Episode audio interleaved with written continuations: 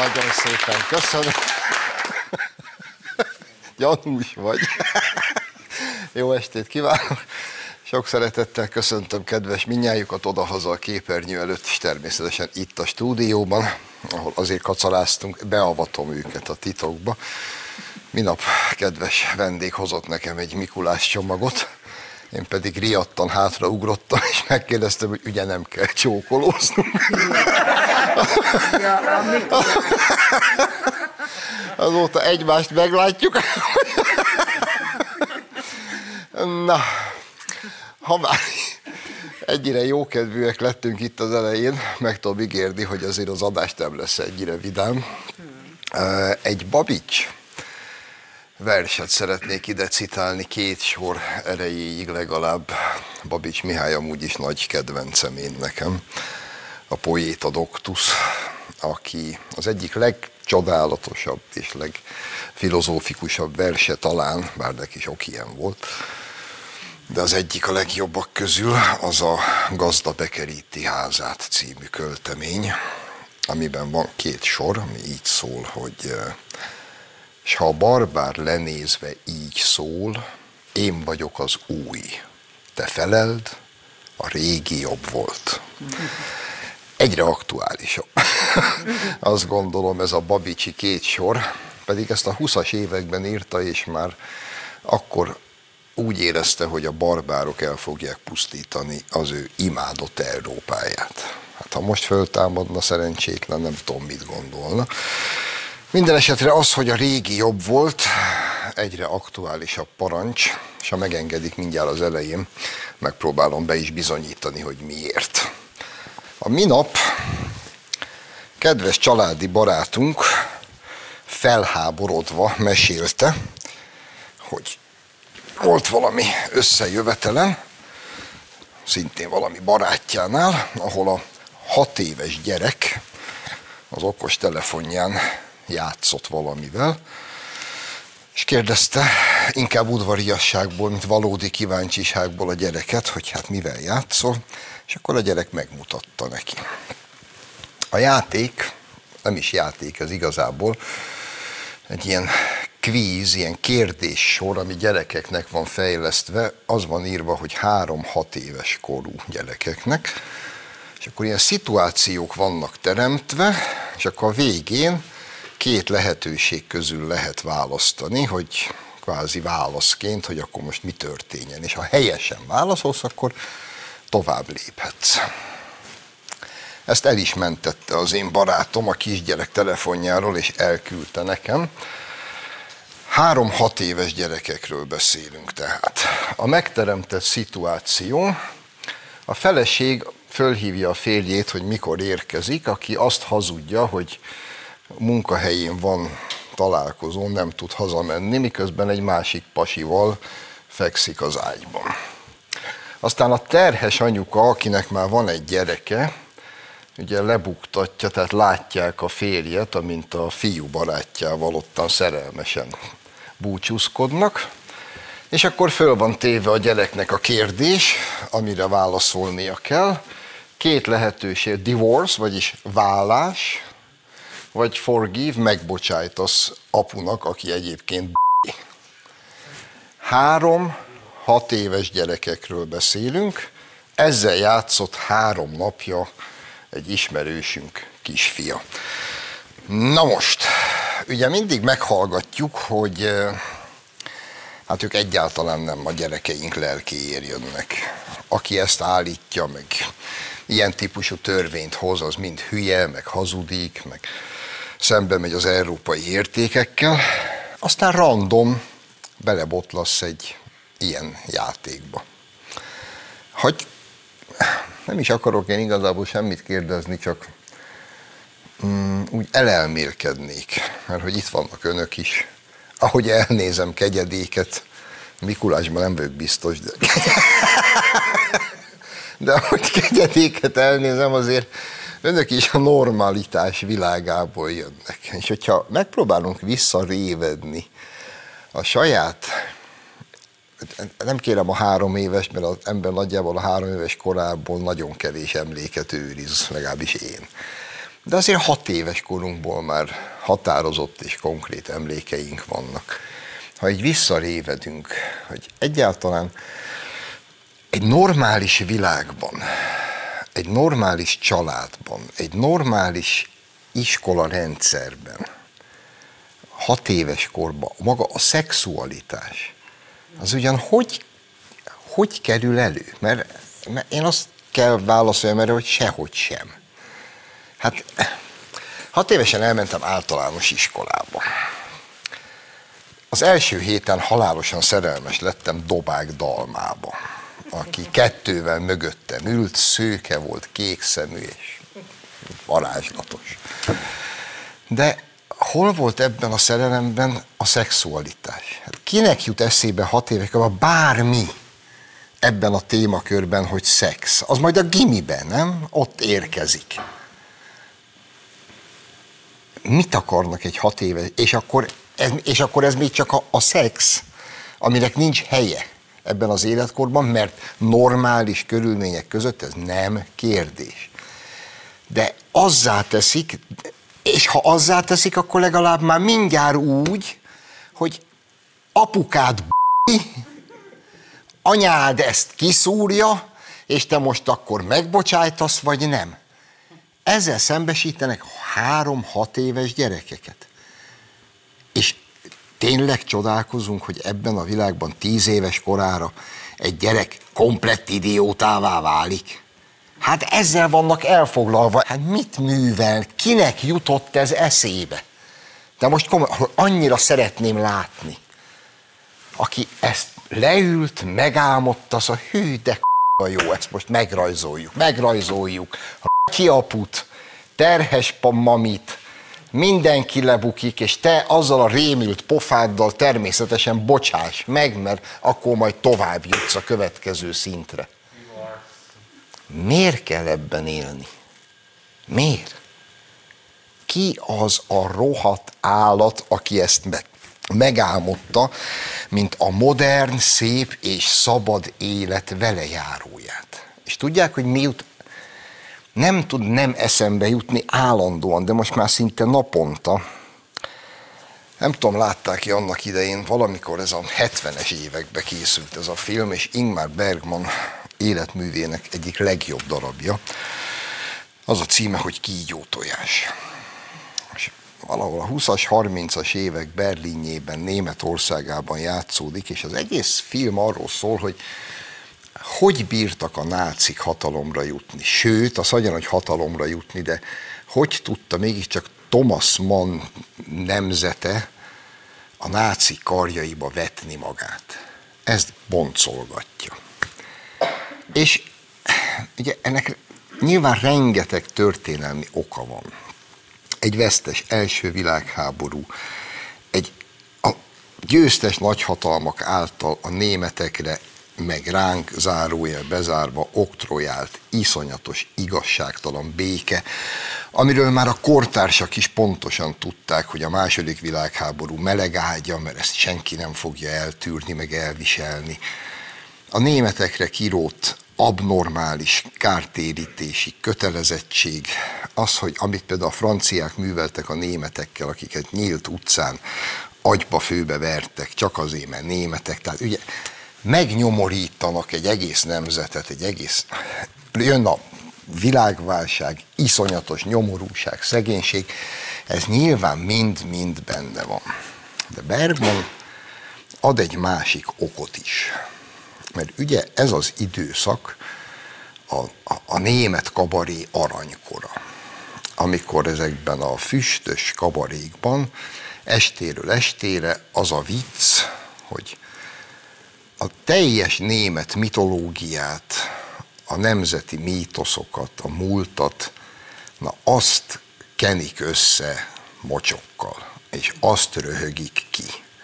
És disznónak öltöztetett Izoldát, Hágnak, nem tudom minek öltöztetett Trisztánok, ez megy a kabaré színpadán, és akkor erre önfeledten röhögnek. És van egy jelenet ebben a filmben, az egész szerintem az egyetemes filmművészet egyik legiszonyatosabb jelenete. Egy ilyen kabaréban vagyunk, és zajlik ez a színpadon, ami zajlik. Egyszer csak nyílik az ajtó, és három-négy ilyen nagyon szőke, nagyon kékszemű, nagyon jóképű, fiatal, német gyerek bejön, barna ing, antanci, horogkeresztes karszalak, oda mennek a bárpulthoz, és nagyon udvarias, halk hangon azt mondják, hogy a tulajdonost keresik. És kijön egy félre értelmezhetetlenül zsidó ember, mert Bergman még erre is figyelt, hogy egy ilyen karakter találjon, és mondja, hogy én vagyok a tulaj. És akkor a, ezek a Hitler Jugend srácok, akik nem Hitler Jugendek, mert az majd csak a háború végén lesz, de hát ilyen fiatal nácik, azt mondják, hogy eh, még mindig halk hangon és udvariasan, hogy hát akkor vegye le a szemüvegét. És az leveszi, és a bárpult szélén pépesre verik a fejét. Talán ledobják a földre, tám még le is köpik, ugye döbbenten ül ott a közönség, és akkor a vezetőjük azt mondja, hogy további jó szórakozást, és kimegy. Iszonyatos jelenet. És minden benne van a, a nácizmus, minden borzalma ebbe a egy percbe. És Bergman azt mondja, és azt üzeni ezzel a jelenettel, legalábbis nekem, hogy majdnem mindent meg lehet egy nemzettel csinálni. Egy nemzet majdnem mindent kibír. A leírhatatlan nyomortól kezdve a megalá... mindent. De hogyha el akarják venni a normális életedet, a múltadat, a hagyományaidat, azt nem fogják tűrni, és akkor az inga vissza fog lengeni, és ráadásul egy, egy ellentétes szörnyűségbe fog torkolni hogy az Úristenben nem jönnek rá, akik ezeket kitalálják, hogy a tűzzel játszanak. Miért nem értik meg, hogy így nem lehet létezni? És hogy azok a tömegek, akik ettől hány ingert kapnak, akiket ez olyan szinten sértés felháborít, akik rettegnek, hogy a saját gyerekeiknek ezzel kell nap mint nap szembe találkozni az interneten. Kivéthetetlenül, hogyha az idők végezetéig próbálják ezt csinálni, abból valami iszonyat lesz. Miért nem fogják föl? Ki akar itt megint valami, valami gyilkos, ellentétes előjelű borzalmat? Egyetlen normális ember sem akar, mert nem akarhat. Nem elég intő példa a 20. század a kommunizmusával és a nácizmusával, hogy hogy kell százmilliós hullahegyeket előállítani. Miért kell megint a normális világ türelmével szórakozni? És kinek jó ez? Mert hogy a gyereknek nem, a soknak nem, a családoknak nem, ez néhány beteg, aberált állaton kívül senkinek se jó. De ma beteg, aberált állatok diktálják azt, hogy mi történjen a nyilvánosságban. Meg hogy mit kell szeretni. Hogy nekünk mit kell tolerálni. Ezek mondják meg, hogy mi a szabadság. Nekem ezek nem mondják meg, hogy mi a szabadság. Mert semmi közük sem a szabadsághoz, sem a normális élethez. Ezt vegyék már észre. Az Úristen szerelmére kérem.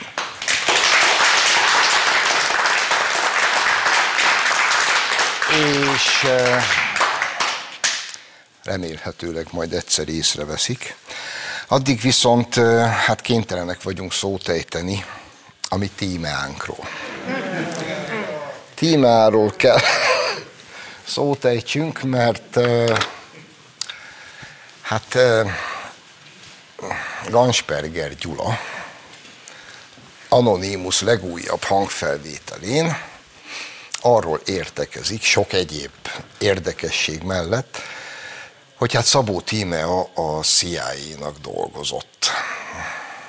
És itt nagyjából be is fejezi, de hát azért egy ilyen mondat az nem tud csak úgy elszállni a levegőbe. Hát nyilván mindenki találgatásokba kezd, Szabó Tíme a, ugye rögtön reagált, hogy akkor ő beperli Gansberger Gyulát, én pedig még tegnap írtam egy cikket a Nemzetbe, még az online-on megjelentem, de kifejtettem abbéli meggyőződésemet, hogy én nem hiszem el, hogy Szabó Tíme a ügynök. Azért nem, és nem azért nem hiszem el, mert mélységesen meg vagyok győződve Szabó Tíme a kikezdhetetlen erkölcsi integritásáról és megingathatatlan hazaszeretetéről, hanem leginkább azért, mert azt gondolom, hogy nem tarthat még ott az Egyesült Államok, hogy egy Szabó Tímeára legyen szüksége, mint ügynök. Bár itt rögtön fölrém lett bennem, nem tudom, ismerik a klasszikus vonatkozó viccet, én imádom, úgyhogy elmondom kegyedéknek. Egyesült Államokban úgy dönt a CIA, hogy kiképzi a világ legjobb ügynökét, akit Oroszországban fognak ledobni. Tíz éves kiképzés, nem csak oroszul beszél anyanyelvi szinten és akcentus nélkül, hanem vagy húsz nyelvjárást és kisebb Oroszországban beszélt nyelvet is tud, teljes orosz történelmet oda-vissza, Szovjetunió kommunista pártjának történelmét fújja, ete megfoghatatlan a pali, eljön a pillanat, ledobják Szibéria fölött ejtőernyővel, földet ér, de olyan szerencsétlen, hogy eltöri a lábát. Két napja fekszik a fagyba, már végét járja, végre valami orosz bábuska megtalálja, hazavonszolja a kunyhójába, etedgeti kis tejácskával, leveskével. Egy-két nap múlva mi amerikai ügynökünk előre kap, társalognak, és egyszer csak a mamóka így este a tűznél azt mondja, te mondd fiam, nem vagy te véletlenül amerikai kép? Bábuska, galuska, galagonya, hát honnan, hát hogy, hát hogy mondhat nekem ilyet? Hát mondja, ilyet, honnan veszi ezt? Fiam, semmi, semmi, csak tudod, állati ritka mi felénk a néger.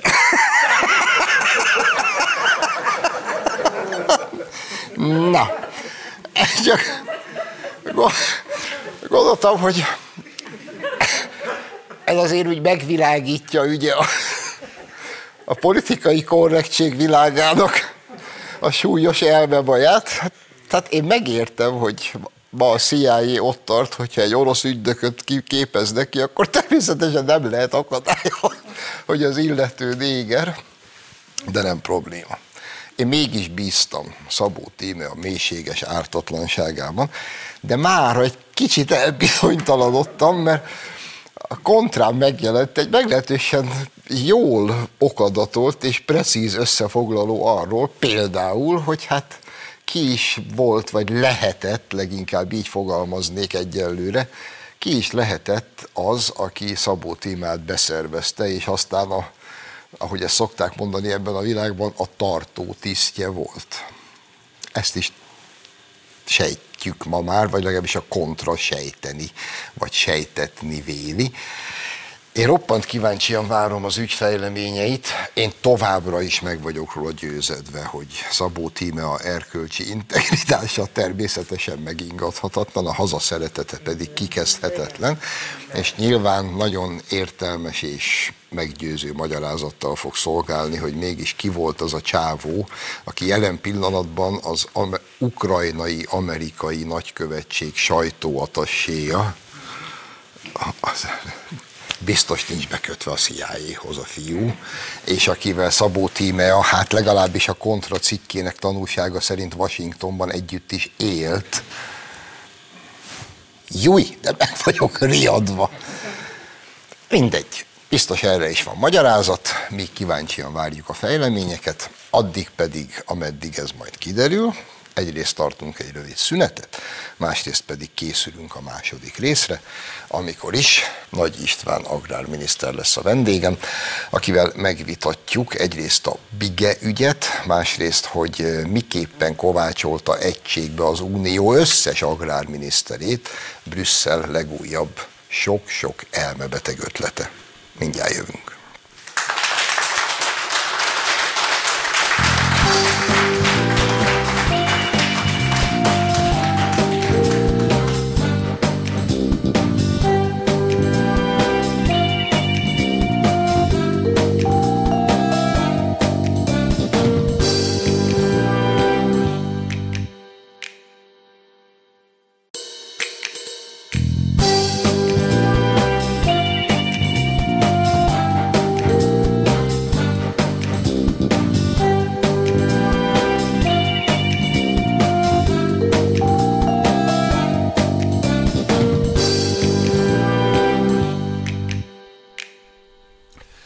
Folytatjuk az adást, vendégem tehát a stúdióban dr. Nagy István, agrárminiszter. Szervusz István, köszönöm. Köszönöm. Két dolog miatt ragaszkodtam hozzá, hogy te legyél a mai vendég, és mind a kettő szerintem elementárisan felháborító ügy. Az egyik a bigeféle botrány, a másik pedig hogy Brüsszel miképpen óhajtja átalakítani az Európai Unió agrárgazdálkodását. Uh-huh. Kezdjük talán az egyszerűbbel, Bige Lászlóval. Rengeteget lehet olvasni erről az egész dologról. Kartellezés gyanúja, gazdák megkárosítása. Kérlek szépen, hogy közérthetően, úgyhogy tényleg mindenki megértse mi ennek az egésznek a lényege? Mit jelent ez a kartellezés vád? Ez mit jelentett a magyar gazdáknak, és mennyiben károsította meg Bigelászló, a monopól helyzetben lévő Bigelászló a magyar gazdálkodókat? Ja, onnan kell kiindulni, hogy monopól helyzetben van, hiszen Magyarországon az ő gyár az egyedüli, aki műtrágyát állít elő. És ennek van egy forgalmazói háttere is, egy rendszer, amelyen keresztül a gazdák számára eljutatja az árat. És ő az, aki a felhasználói árat és a véghasználói árat is meg tudta határozni. És ez az, amikor, mivel önmaga van, akkor monopóliumban van, akkor a tisztességtelen magatartás előtérbe kerül, és magasabbra árazza be, mint ahogy igazából lehetne. És ez az, ami minden magyar gazdát természetesen károsított. A vizsgált időszakban mintegy 36 milliárd forinttal károsította meg a magyar gazdákat. A GVH szakszerűen áttekintette az összes dokumentumot, megállapította ezeket az összefonódásokat, ráadásul meg is állt ez az ügy, hiszen az érintettek közül kettő cég elismerte, és már be is fizette azt a bírságot, amit a gazdasági versenyhivatal megállapított számára. Mige úr vitatja még ezt a kérdést, de ez gyakorlatilag bizonyított a bíróság rövidesen, hiszen jogi útra terelte, ki is fogja mondani az ítéletét. Tudom, hogy ebbe aztán végképp nem vagy illetékes, de hát ha tudsz valamit. Hogy állt elő az a helyzet, és mikor állt elő az a helyzet, hogy Bige László az egyedüli magyar műtrágyagyártó lett, meg hogyan került hozzá ez a gyár? Ugye ez a rendszerváltás utáni időszaknak a helyzete, akkor is. Ez a vad privatizáció? A privatizációs ügy, ugye a MOL tulajdonában volt korábban, és a MOL-nak ugyanolyan széles portfóliója volt, nem tudott vele, vagy nem akart, nem volt szándéka bővíteni a műtrágyagyártás felé is a, a maga tevékenységét, és ezért aztán privatizálásra került, és Bige úr volt az, aki Megkap. hitelekből és akármiből meg tudta vásárolni egy olyan töredék áron, ami aztán, mivel monopól helyzet, természetesen olyan piaci pozíciókat biztosított számára, hogy természetesen tudott fejleszteni, és ma már Európa egyik meghatározó gyárává tudta tenni a nitrogénműveket. Van itt még egy ügy, amit aztán végképp nem nagyon értek, meg Bige tagadja is, de ő maga mondta egyszer, vagy a, vagy a vállalata mondta ezt egyszer. Mi ez, hogy egy napot jelöl ki arra, hogy műtrágyát adjon el a magyar felhasználóknak? Ez az, amikor valaki nem elég, hogy tisztességtelen piaci magatartást tanúsít, még azt a szolidaritás is fölmondja, ami a magyar gazdák között létre kellene, hogy jöjjön, és fenyegeti a gazdákat, hogy még ebben a nehéz helyzetben is, amikor a földgáz árának drágulásával eleve már drágább lesz a műtrágya, akkor még piaci hatással fölfelé hajtja az árakat, és azt mondja, csak egy nap biztosítok mindenki számára, üzletkötői sorba hívják a gazdákat, most kössetek szerződést, mert még drágább lesz, most szerződjetek le, csak egy napig fogom biztosítani, a többit exportra viszem. Ez mind mesterséges árfelhajtó hatás, tehát még így is hajtja fölfelé az árakat, tehát továbbra is folytatja a tisztességtelen piaci lehetőségeknek a kiaknázását. De van itt egy sokkal súlyosabb probléma, ami számomra fölmerül. Hiszen egy tiszta jogi ügy, a gazdasági versenyhivatal megállapítja, hogy visszaélt a hatalmával, piaci pozícióival is drágában nagy jelleműtrágyát. Ezt nem lehet vitatni, ez, ez egy tény. Mit csinál ezért? Elkezdi politikai síkra terelni a kérdéskört, hogy az emberek csak a közül választanak, hogy na akkor most vajon a Fidesznek van igaza, vagy neki van igaza. És már is rögtön politikai ködbe van burkolva, és nem a tényt vizsgáljuk, hanem jaj, szegényt, a kormány bántja ezt a drága jó embert. Tehát ez az, ami igazából súlyosbítja is a helyzetet, hogy nem tisztán jogi, szakmai ügyről beszélünk, hanem rögtön politikai síkra van, mert védelm, ha nincs más, ami bizonyítja a bűnösségét. Már ez eleve e, igazolná azt, hogy nem azt mondja, hogy jó, hát akkor öntsünk tiszta vizet a pohárba, és akkor tessék, hanem rögtön. És akkor nézzük meg a nyilatkozatait. A nap azt mondja, hogy csak egy nap biztosítok műtrágyát, B nap azt mondja, hogy nincs az a pénz, amit ne adnék oda az ellenzék baloldali miniszterelnök jelöltjének, hogy hatalomra jutassam, hogy megbuktassam a mostani kormányt. C nap azt mondja, hogy májusig nem is szállítok exportra, csak a magyar gazdákat szállítom ki. D nap azt mondja, hogy Black Friday-t hirdetek, és akkor legolcsóbban fogom adni a műtrágyát. És melyik szó az igaz? Minek higgyünk?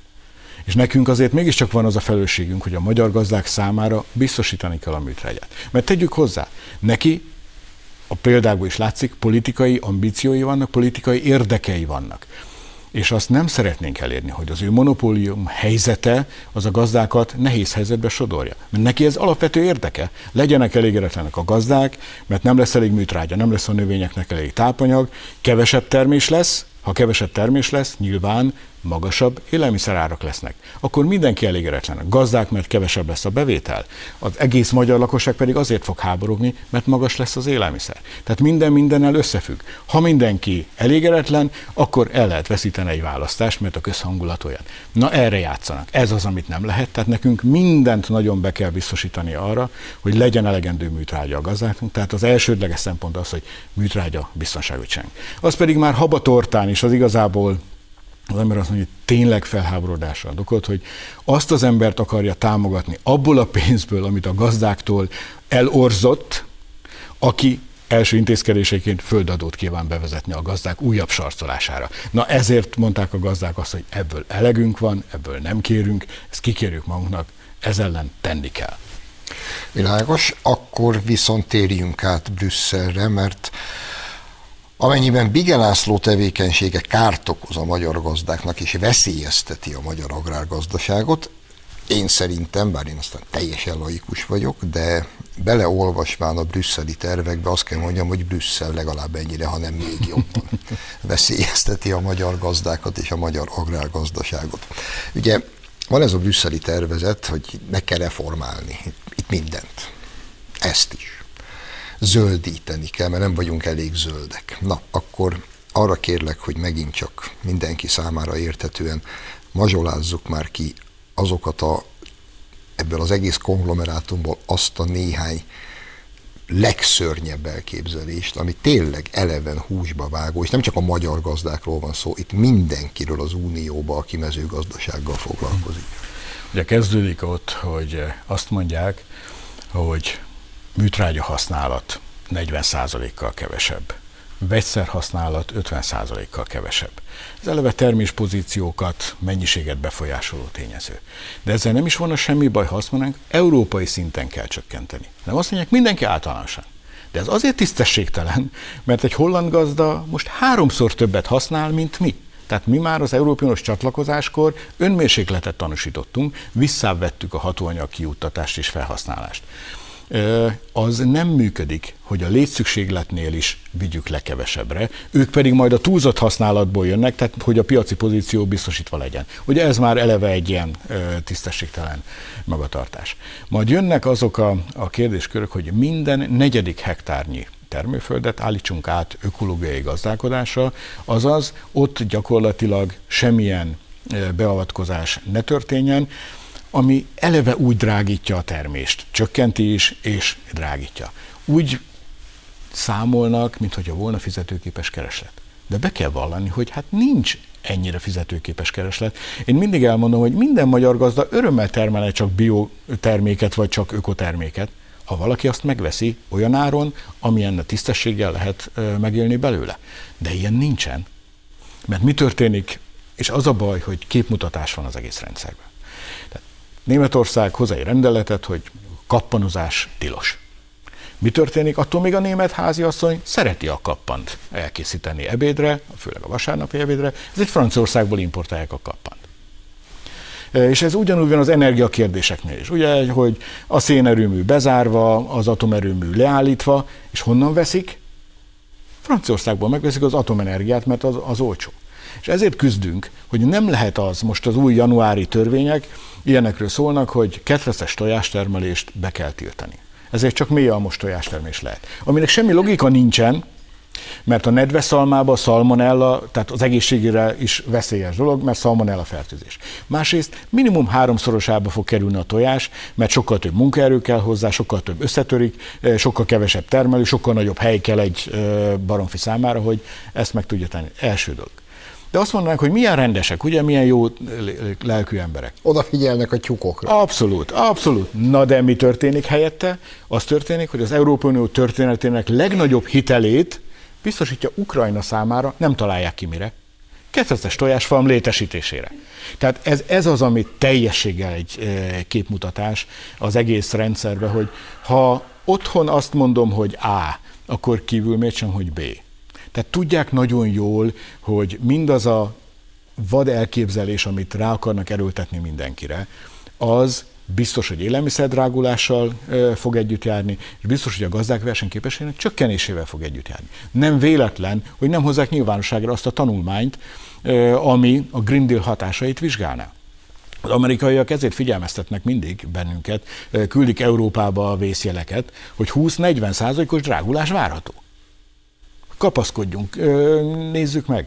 Mi pedig azt mondjuk, és ezért van sikítás, hogy mondjuk ki akkor azt a szabályt. Ha Európai Unió egészére ezt az egészet, amit kitaláltak, rá akarják erőltetni, akkor mondjuk azt, hogy minden Európába bekerülő termékre ugyanaz a szabály kell, hogy vonatkozzék. Na, ezt szerettem volna most egy kicsit még boncolgatni, mert itt a lényeg. Te az ukrán példát hoztad. Van. Még csak, hogy az imprinting jelenségét alkalmaz, véssük be a nézőknek. Az unió területén Brüsszel megtiltja a ketreces tojástermelést, viszont Ukrajnának odaad irgalmatlan mennyiségű pénzt, hogy ők termeljenek ketreces tojást, amit majd mi importálunk. Így van. Ezáltal tönkretesszük az unió területén lévő tojástermelőket, mert zöldek vagyunk, meg a tyúkokra nagyon oda kell figyelni, de egyébként, hogy az ukránok hogy termelnek tojást, azt senkit nem érdekel. Az szépen illedelmesen lehunjuk a szemünket. Értem, de miközben, csak, csak hogy haladjunk ezen a gondolatmenetem végig, mert eh, meggyőződésem, hogy nem ez az egyetlen égbe kiáltó példa. Miközben mi ne használjunk műtrágyát, ne használjunk annyi vegyszert, és itt még benne van az a Bibi is, amit én csak nem is tudtam, csak most tőled, hogy a hollandok a 200 százalékból vesznek vissza 40-et, mi meg a 80-ból, és akkor majd nézzünk egymásra hülyén, hogy ki járt jobban. De mi úgy tudom a tervezetből, gyakorlatilag felszabadítják az importot. Dél-Amerikából és mindenhonnan importálhatunk élelmiszert, és ott senki nem fogja megkérdezni, hogy ugyan vajon mennyi hmm. vegyszerrel, ha, ugye? Jól sejtem én. Szabadkereskedelmi egyezmények miről szólnak? Erről. Hát pontosan erről szólnak.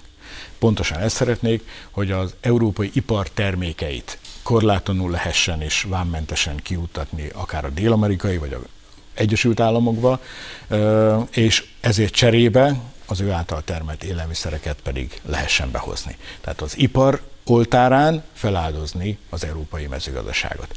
Ez az, amit nem lehet. Mert hogyha megnézzük a Covid járvány, mire tanított meg minket? Iparágak leállhatnak, mindenki home office-ba vonulhat, kivéve egy szektort, az agrár és élelmiszeripart. Hát hiszen otthon is minden nap enni és inni kell. És még ember lesz a Földön, addig enni és inni mindig kell. És ezért kerül az agrár és élelmiszeripar stratégiai helyzetben. Fogalmazhatok úgy is, nemzetbiztonsági helyzetben. Mert ma már a fogyasztói szokásaink mit hoznak? Nincsen spájz, nincsen kamra, nincsen pince, nincsenek raktárkészleteink otthon saját magunknak, mert megszoktuk, hogy lemegyünk kettő darab almáért, négy darab tojásért, két szem hagymáért, kicsi karalábé, hogyha húslevest akarunk, három sárgarépa, kettő zöldség, és akkor megindítjuk. De hogyha zárva lesz, vagy nem lesz, mennyi tartalékunk van? Egy belvárosba élő ember ha nincs áram, hány napig tud gond nélkül elérni a lakásába? Úgy Főleg télen. Akár télen. Ugye, tehát azért ez egy nagyon komoly kérdéskör. És ezért nem lehet az, hogy teljességgel azt mondjuk, hogy az ipar oltárára rá kell tenni a mezőgazdaságot, mert akkor az ipar jól tud majd ö, exportálni, és akkor az mindenkinek nagyon jó, mert sokkal több munkahelyet jelent. Igaz, tényleg így van. Tehát sokkal többen élnek az ipari szektorból, Magyarországon is, mint a mezőgazdaságból. De van egy aranyóra. Annak a legkisebb kallantyúja is nagyon fontos, nem? Hiszen ha a legkisebb kallantyú nem működik, akkor minek az aranyóra? Akkor az aranyóra értéke sincs. Tehát egy ország gazdasága lehet sikeres, de ha nincs mezőgazdasága, nincs élelmiszeripar, nincs minden nap ott, és netán beüt a krach, a határok lezárulnak, akkor mi lesz velünk? És nekünk ezért stratégiai fontosságú, hogy minden alapvető élelmiszerből önállatók tudjunk lenni, és mindenből inkább exportra e, tudjunk szállítani, tehát hogy biztonságban élhessünk. Még két dolgot vitassunk meg. Az egyik, én olyat is olvastam brüsszeli tervek között, hogy az egész unióban csökkenteni akarják nem is kicsivel az agrártámogatási rendszert, és a felszabaduló pénzből a migránsokat óhajtják hmm. támogatni. Ugye én ezt jól olvastam. Igen, van ilyen szempont, de ezt sikerült visszaverni, hiszen azért a 27 agrárminiszterek tanácsa az azért kellő erőt tudott képviselni. Ezért is álltunk fel az asztaltól. Amikor azt érzékeltük, hogy itt valami teljes őrület van, akkor azt mondtuk, nem, fontolják meg, visszaküldtük a parlamentnek az anyagot, és hazajöttünk, mert érzékeltük, hogy ezt nem lehet tenni. A szélsőséges zöldeknek az a gondolata van, hogy a gazdák szerte Európában a legnagyobb károkozói az éghajlatváltozásnak, a széndiokszid kibocsátásnak és hasonló. Azt a hibát gondolják, hogy ellenségé kell tenni a gazdákat, meg kell vonni tőlük minden támogatást, mert hát ők az okozók, akkor ezt nem lehet támogatni. A legnagyobb hiba. A legnagyobb szövetségessé kell tenni a gazdákat. Hiszen ők vannak kitéve az összes éghajlathatásnak, éghajlatváltozás hatásainak. Ők termelik meg az élelmiszert, tehát kell, hogy együtt tudjunk működni, kell, hogy fejleszteni tudjanak. És de ők azt mondják, hogy nem, semmit sem kellene alapból adni, csak ahhoz kellene hozzájárulni, ami a zöldítést e, tudja támogatni, ami a széndiokszid kibocsátást e, tudja támogatni. Tehát semmi alaptevékenység, alaptámogatás nem kell, mert és én is beszéltem olyan e, politikussal, e, európai szinten, aki azt mondta, hogy tarthatatlan az a helyzet, hogy gyakorlatilag a fizetésből az élelmiszerre fordított rész alacsony. Ez nem ösztönzi a gazdákat arra, hogy innovatívak legyenek, nem ösztönzi őket arra, hogy a széndiokszid kibocsátást csökkentsék, hogy olyan technológiákat alkalmazzanak, ami a környezetet kíméli, ezért igenis kell, hogy dráguljon az élelmiszer. Tehát őrült egy elképzelés, és nem gondolnak abba, hogy az emberek többsége bérből és fizetésből él. És hogy alkalmazottak a legtöbben. És hogy nem, nincs annyi pénzük, mint akik mondjuk egy üzleti világba élnek, egy pénzügyi szektorba élnek, és egyszerűen az árat nem is nézik, csak azzal vannak elfoglalva, hogy akkor az e, milyen bio vagy ökokörülmények között termelődött, vagy éppen egy jószág hogyan volt simogatva, e, miközben felnevelték. És persze erre azt mondják, hogy mennyire jó lenne ez a felszabadult forrás arra, hogy az Európába beérkező embereket akkor tudjuk integrálni, akkor új munkahelyeket létesíteni számukra, és majd ezekkel az emberekkel elvégeztetni azokat a munkákat, amire egyébként e, igény mutatkozik. Nagyszerű. Akkor 30 másodpercben az utolsó és talán legfontosabb kérdésem, de az előbbiből én azt szűrtem le, hogy a válaszod igen lesz. Nem vagyunk akkor egyedül hogy harcoljunk ezzel az elmebaj ellen, mert úgy tűnik, hogy minden uniós ország agrárminisztere kirántotta a kardot, ugye? Ez így van. Ez e, így van, és az a jó hírem itt az utolsó másodpercekre, hogy egyébként párthovatartozástól függetlenül józan emberek, akik elszörnyedve hallgatjuk e, azt, hogy a környezetvédelem terén vagy a zöldítés terén is, az a baj, hogy az egy egészen jó gondolat, hogy a teremtett világunk minőségéért legyünk hajlandók minél többet tenni. Akarunk is minél többet tenni, de egyet nem lehet. Más kárára valamit tenni. A helyes környezeti szemlélet az, hogy megkérdezem magamtól, mi az, amit én tehetek. Mi az, ami nekem a felelősségem? Ne a másikba keressük a hibát. Mert itt jelenleg itthon is a belpolitikában is mi zajlik? Mindig mindenki föláll és azt mondja, hogy neked mit kellene tenni akkor fog megváltozni a világ, és akkor leszünk sikeresek, ha úgy állunk föl, és kérünk számon bármit, hogy azt mondom, hogy én erről vagyok hajlandó lemondani, én ezt vagyok hajlandó megtenni érte, és akkor te mit leszel hajlandó megtenni te. Ha ed, idáig eljutunk, akkor azt tudom mondani, hogy egyensúly lesz, és valóban felelősséggel fogunk gondolkodni a teremtett világunk minőségéről. Istenem. Nagyon szépen köszönöm, hogy itt voltál. Önöknek köszönjük a megtisztelő figyelmet, jövő héten a szokott időben várom önöket. Minden jó, viszontlátásra!